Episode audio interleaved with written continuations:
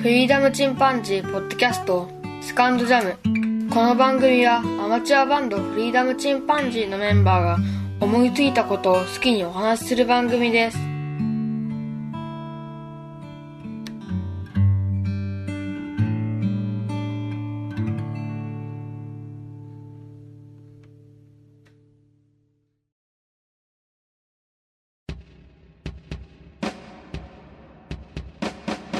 さあ始まりました。フリーダムチンパンジーの佐藤です。だいぶ秋も深まってまいりました。ちょうど外では今リーリーと虫が鳴いていますね。秋はサンマとか、それからさつまいもとか、美味しいものどんどん増えてきますね。皆さんも食べ過ぎにご注意ください。それでは今日はお便り紹介をしたいと思います。まず、ゆいまるさんからいただきました。湿気リスト発見。私も湿気ったお菓子好きです。というふうにいただきました。なんと、僕は想像もつかないですが、ケン君がお菓子、しけったカールが好きだという話をしていましたが、僕にはね、まあ、あの、想像もつかないですね。しけったものは本当に嫌なんですけど、お好きな方がいらっしゃいましたね。ケン君の仲間がいました。ゆいまるさんありがとうございます。それから、あやほうさん、それから演劇ラジオのかまさまさんが聞きましたよという形でツイートしてくださってます。ありがとうございます。そして、巻貝さんからいただきました。佐藤くんと一緒に空を飛びたいのというセリフが聞こえました。この空というのは宇宙と書いて空というふうにルビを振ってもらってますが、これはあの僕の幼馴染が宇宙飛行士を目指していたということですね。なかなか宇宙兄弟のように、うん、夢を捨てずにとか、ある日突然夢を追い始めるとか、そういったことは難しいですね。特に子供の頃の夢というのは突拍子もないので、僕がそこまで本気でなくても、その女の子にとっては、うん、本当に真摯な夢だったんでしょうね。最近ではお医者さんというのも宇宙飛行士になったりもしてますので、そういう意味ではひょっとすると、まだ夢を追いかけているのかもしれません。巻貝さんありがとうございます。それから、カチュさんからいただきました。まとめて聞いていたら、え、もう終わり間近えー、泣きというふうにいただきました。ありがとうございます。カチさんはいつもランニングをしながら聞いていただいているようですが、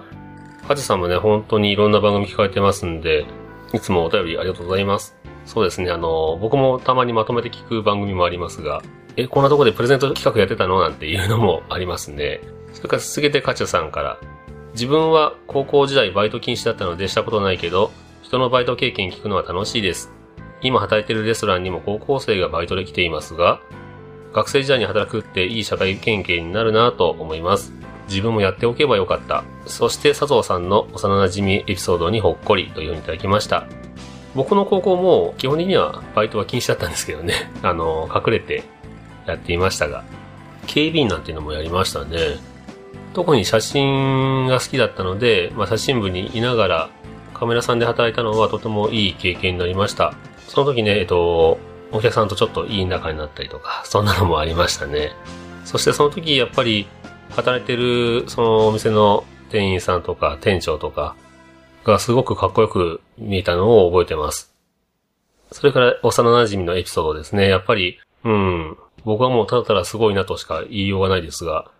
彼女は父親がいなかったので、そういった意味でもすごく頑張ったんだろうなと思います。カチさんありがとうございます。それからトリフィドさんからいただきました。川原さん、そう言われちゃうでしょうね。こちらにも、ボンクラさん、本クラ、これは本に、倉敷の倉ですね。ダメラさん、亀に田んぼの田でカメラさんですがダメラさんなどおりました。量子系の自虐ギャグはそこで笑わない方が状況の知りやすさを追認している空気になるので大変困りものです。どうしろと、という 難しいですね。本倉さんも、えーカメラさんも嫌なあだ名をつけられてますが、あだ名って本当に本人のね、前で言えるあだ名にしてほしいですよね。それなりのその人に原因もあるのかもしれませんが、僕もどう言われてるか分かったもんじゃないですが、そして様式の自虐ギャグと。これはね、でもまあ、うん、難しいですよね。その人のキャラによりますかね。笑っても構わないタイプのキャラを持った人がやってくれればいいんですけど、笑いにくいタイプの人がやると、うん、痛いんですよね。そういう意味では僕なんかすごく痛い人なのかもしれません。鳥人さんありがとうございます。そして、あやほさんから、小ネタ満載、わら、じわじわ来ました。というふうにいただきました。ありがとうございます。やっぱりこういうあの、小ネタ集、意外と受けがいいですね。まあ、貯めておいて、たまに一つずつ出そうかななんて思ってたんですが、もう終わりも近いので、えー、一挙大放出してみました。あやほさん、遠いサラエボで笑っていただいて嬉しいですね。ありがとうございます。それからゆいまるさんからいただきました。小ネタ集楽しいです。という形でリツイートしてくださってますね。ありがとうございます。意外と女性にも受けるんですかね。それからカフェクラフトマンさんからいただきました。チンプスさんですね。めっさ美味しかったです。フリチン佐藤さんへも感謝です。まず今、卵かけご飯の妄想が止まらないです。実際に食べた作り手さんと繋がれて嬉しいですし、これもまた縁結びですね、というふうにいただきました。これは、僕がですね、カフェクラフトマンさんからコーヒーを1周年企画のプレゼントでいただいたんですけど、そのお返しに、うちの妻の弟が卵を作っているんですが、その卵を使ったバームクーヘンを送ったんですね。コーヒーとセットで。で、それを食べたのをカフェクラフトマンさんで随分と美味しいと言っていただいて、それで宣伝までしてくださったんですが、それをあの、僕の、その、議定ですね、に伝えますと、議定の会社ですね、ママ卵さんからご紹介いただきましてありがとうございます。島根県のママ卵です。めっちゃ嬉しいですというふうに、カフェクラフトマンさんにツイッターで連絡をしてるわけですね。それに対しての返しでした。まあ、親戚が働いてる会社を僕が宣伝しちゃったような形になりますけど、まあ実際ね、あの、大変美味しいと言っていただいて、で、会社の説明までしてくださったので、とても嬉しいです。で、妻の弟も大変喜んでおりました。で、カフェクラフトマンさんの第84回を全社員で共有して聞いておりますというふうに言っておりました。まあ、ステマみたいな感じになっちゃいますが、えっ、ー、と、本当に美味しいんでね、ママ卵バウムというバウムクーヘンです。ひらがなで田辺、で森は漢字ですね。田辺森の傾斜というところで作った卵を使っております。インターネットでもご注文いただけますので、よければ、これも宣伝になっちゃいますが、ご興味のある方は注文されてみてください。僕はあのたまに送ってもらったり自分で買ったりするんですが、とても美味しいので、おすすめにはなります。チンプスさんありがとうございます。それから演劇ラジオのかまさまさんがまた聞きましたよというふうにツイートしてくださってますね。ありがとうございます。それからまた、サラエボから、あやほうさんからいただきました。佐藤さん、さらっと120以上聞いてるって言ってた？自分まだまだっすね、というふうにいただきました。いやもうあの、僕は120番組登録をしてるんですが、実際には結構更新のゆっくりな番組とか、もう止まってしまってる番組とかも含めてなので、実際によく配信されてる番組というと20、30とかじゃないですかね。それもあの、聞く時間はやっぱり限られてきますので、うん、なんとかついていってるというぐらいですね。ただ僕の場合は夜勤があって昼間に寝てたりとか、それから、不眠症というのもありまして、聞ける時には6時間ぐらい連続で聞いております。なので、意外と聞けてますね。あとは通勤とか、あと散歩する時も聞いてたりもします。まあ無理して聞くようなものではないので、ポードキャストというのは、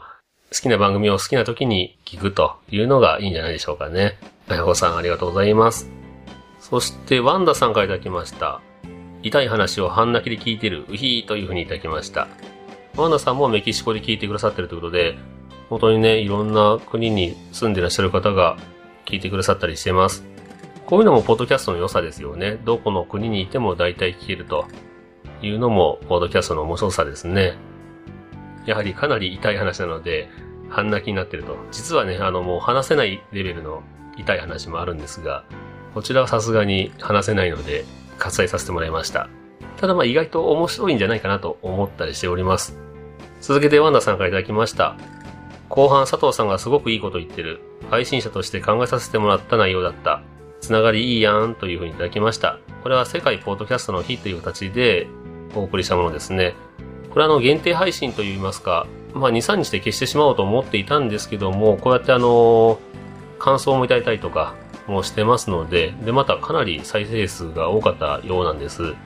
なので、まあ、消さずにおこうかなというふうに思っております。ワンダさんありがとうございます。それからトリフィドさんから、スキレット欲しい。もう今日有給取って、バイオは大の日にしたいです。物欲は心の健康のバロメーター、プリチンというふうにいただきました。えー、スキレットをね、実は僕購入したんですよね。それをツイッターで載っけておりました。ロッジというメーカーで、先ほどお話ししたカフェクラフトマンのチンプさんおすすめのスキレットになりますね。ニトリのスキレットは非常に安いんですけど、だいたい2倍、3倍近くの値段、蓋まで入れるとね、蓋も本体と同じ値段しますので、実質5000円近くにはなっちゃうんですが、ただやっぱりかっこいいんでね、あの、選んでしまいました。ロッジの。まあ、ちっちゃいスキレットですけどね。これでステーキを焼いたりとかしてみたいなというふうに思っております。やっぱり物欲があるっていうのは心の健康のバロメーターというのは、うん、本当にそう思うんですよね。本当に落ち込んでる時って何も欲しくないですし、何もしたくないですからね。鳥広さんありがとうございます。それからカチャさんからいただきました。痛い話。私も帝王切開で脊椎麻酔入れたのでめっちゃ共感。あの痛さほんと表現できないやつでした。佐藤さん痛い思いしすぎ。あと笑えるエピソード持ちすぎ、わらというふうにいただきました。痛い話とね、それから笑える話と、あの、極端なものをお送りしましたが、カジュさんも経験しましたか？この脊椎麻酔というのはもうとてつもなく痛いんですよね。うーん、もうなんでしょう、痛みを超えてギクーっていう感じですよね。雷が落ちたような、そんな痛みです。まあ僕は本当におバカなのでいろんな痛い目に遭っておりますが、まあそれでもね、こうやって今健康でいられるのは運が良かったんですかね。カチさんありがとうございます。それから、キビの団子さんからいただきました。サラって他府県で言わないの？というふうにいただきました。キビの団子さんは、こう名乗っていらっしゃいますが、ワンライフポッドキャストのミッチーさんですね。続けて、ケンさんというふうにツイートをいただいてますが、これはあのー、ケン君がね、同じ岡山に住んでるポッドキャスターとして、まあ、いつか会えるだろうと思ってたら静岡に転勤になってしまったという話をしてましたね。まあ、それでも、まあ、またいつか会えるんじゃないですかね。機会がありましたらぜひお会いしましょう。それからカフェクラフトマンのチンプスさんからいただきました。わーかっこいいっす。シーズニングからときめきが止まりませんね。どんなギアで調理するのかかなり気になります。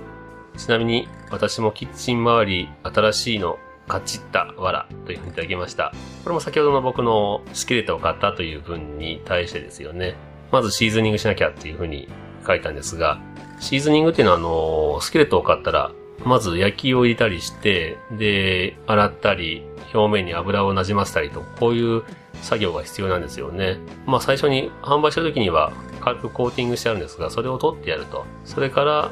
ほっとくと錆びてしまうので、油をなじませていくわけですね。こういう作業が使うたんびにあるので、面倒だからちょっと買うのやめとこうかなと思ってたんですが、やっぱりかっこよさには勝てなかったですね。チンプスさんも増税前に買ってしまったようです。このカッチッタっていうのはね、あの漫画とそれからアニメ化もしましたが、ゆるキャンという漫画の一コマにこういうセリフがあるんですよね。チンプスさんありがとうございます。それから POD さんからいただきました。ニコン F3 真空中で動くのかな？ニコン F シリーズ憧れでしたね。買えなかったけど。そういえばフリチン佐藤さんがお父様から F2 だったかな？もらったって言ってましたね。佐藤さんのカメラのうんちく話また聞きたいですね。というふうにいただきました。これトリフィドさんと POD さんの会話の中で、トリフィドさんがかなりレアなスペースシャトル搭載用のニコン F3 NASA ビッグというタイプの写真を載っけてたんですね。これは科学博物館の特別展で見たそうです。写真も載ってますがかっこいいですね。またトリフィドさんからいただきました。フリチンさんのカメラ談義、また聞き返したいです。F3NASA ビッグは、長尺フィルム用マガジン装備で、250枚撮影可能。真空無重力での動作確認はどんな風にやったんでしょうね。同じ特別展にニコン F、ニコール S オート5センチ、50ミリですね、の F2 というのも展示されていましたという風にいただきました。ニコン F ってのは非常にかっこいいんですよね。このニコンの F というのは 35mm の一眼レフカメラという新しい世界を切り開いた名機ですね。それまではレンジファインダーといってレンズから入ってきた光はフィルムに、それから見るところはまた別にあったんですね。レンズと見るところがまた別になってたので、どうしても近いものを撮るときにズレが生じたんですけども、これが一眼レフになると、レンズから入ってきた光をミラーで反射してプリズムを通して直接見るということができるようになりました。これによって近接、まあ、近いところでも画角がずれずに見た通りに写真が撮れるという風になりました。この一眼レフができるまでは、レンジファインダーという先ほどのレンズは撮る用、それから見る用にまた小さなレンズがついてたんですけど、こういった機構は、ライカという会社の独壇場だったんですね。で、ライカが作ったものをコピーをいろんな国でしていたわけですが、ライカが M3 というレンジファインダーカメラを出したんですが、これがあまりにも性能が良すぎてですね、もうこれはついていけないと。新しい方向性で攻めるしかないというので、日本工学、ニコンですね、が一眼レフの方にシフトをしていったわけですね。このうち、まあ当然キャノンとかミノルタ、コニカ、まあいろんなメーカーありますが、日本のメーカーがカメラの世界のトップシェアを取っていきます。今ではデジカメになりまして、そしてスマホの台頭によって、うん、カメラというのはやっぱりあまり売れない商品になってきましたね。ミノルタもコニカもなくなってしまいましたし、コンタックスというのも僕使ってたんですが、この会社も消えてしまいました。そういう意味では、うん、ちょっと寂しい時代にはなってきましたね。今一番使われてるカメラは多分 iPhone ではないでしょうか。ただやっぱりこういったあのフィルム時代のカメラというのは、佇まいから美しいなというふうにやっぱり思いますね。今はあの中古カメラで一時期ものすごい安くなったんですけど、また値段が上がってきました。そういう意味では、持つ喜びとか、それからフィルムの不自由さを意外と若い人がね、今再発見していったりしていますね。それから、昔手に入らなかったカメラが今なら買えるということで、段階世代とか、それから僕の世代なんていうのが購入していっているみたいです。僕も大量に持っていたフィルムカメラはほとんど手放しまして、今残してるのはほんの数台になりました。まあ、父から譲ってもらった F2 だけは思い出があるので撮ってありますけども、他はほとんど寄付に近いですね。激安で、えー、ものによってはタダで全部東京にある某写真学科の学生さんに譲ってしまいました。これは写真家の方に、写真家兼大学教授の方に依頼しまして、その方にまず買ってもらってからバラ売りしてもらいましたね。まあ使う人に使ってほしいというのがあったので、約10年ぐらい前に全部手放しましたが、まあそれはそれで良かったのかなというふうに思っております。まあ今でも手放さなくても良かったかなと思ったりするのは、ニュー FM2 チタンという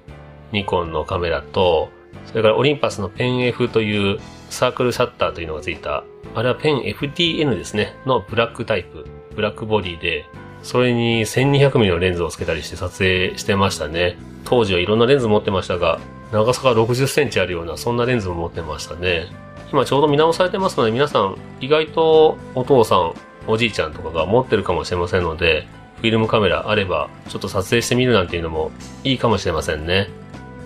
鳥広さんありがとうございます。それから Gmail の方にもお便りいただきました。演劇ラジオのかまさまさんからですね。佐藤さんのおちさん、ケンさんこんばんは、かまさまです。先日いただいた本の中で、五十嵐隆久さんの1981年のスワンソングを読み終わりました。主人公がタイムスリップするエンタメ小説でしたが、音楽業界の闇というか矛盾が描かれていて、いい音楽って何だろうと思わず考えてしまいました。あと、さりげなく出てくる若かりし日の大物有名人が面白かったです。今、ケンさんからいいたモーリーニョのリーダー論を読んでいます。たくさん魅力的な本をありがとうございました。残り少なくなってきましたが、配信楽しみにしています。それでは、というふうにいただきました。かまさまさん、送らせていただいた本の感想をいただきましてありがとうございます。この五十嵐隆久先生の1981年のソマンソングというのは、弾き語りをしていた青年がタイムスリップで過去に行くわけですね。で、そこでできることといえば、その歌うことぐらいだったので、路上で歌ってるうちにすごい曲を作る人だというので、トントン拍子にそのスターダムのし上がっていく、そういった話です。こういったモチーフ意外とその、いろんな作品にあったりしますよね。最近でも映画で、ある日突然ビートルズが存在しない世界に迷い込んだ、なんていう話もありましたし、漫画でも川口海二さんが書かれた漫画で、ビートルズのコピーバンドをやってるバンドメンバーが過去に行って、ビートルズよりも先にデビューすると、そういった話がありました。ただこうやってあの、タイムスリップ小説っていうのはとても面白いんですよね。皆さんもよろしければ、ぜひ一度読まれてみてはいかがでしょうか。かまさまさんお便りありがとうございます。さて今回のお便りは以上になります。お便り紹介はおそらくあと1回で終わりになります。もしよろしければご感想等いただければ嬉しいですね。ツイッターをされている方はツイッター上で、ハッシュタグ、シャープのフリチン、カタカナでフリチン、もしくは、Gmail もございます。フリーダムドットチンパンジー @gmail.com。フリーダムもチンパンジーもすべて小文字で、予測変換でも出てきますので、よければそちらにお便りをお送りください。それではまた、さようなら。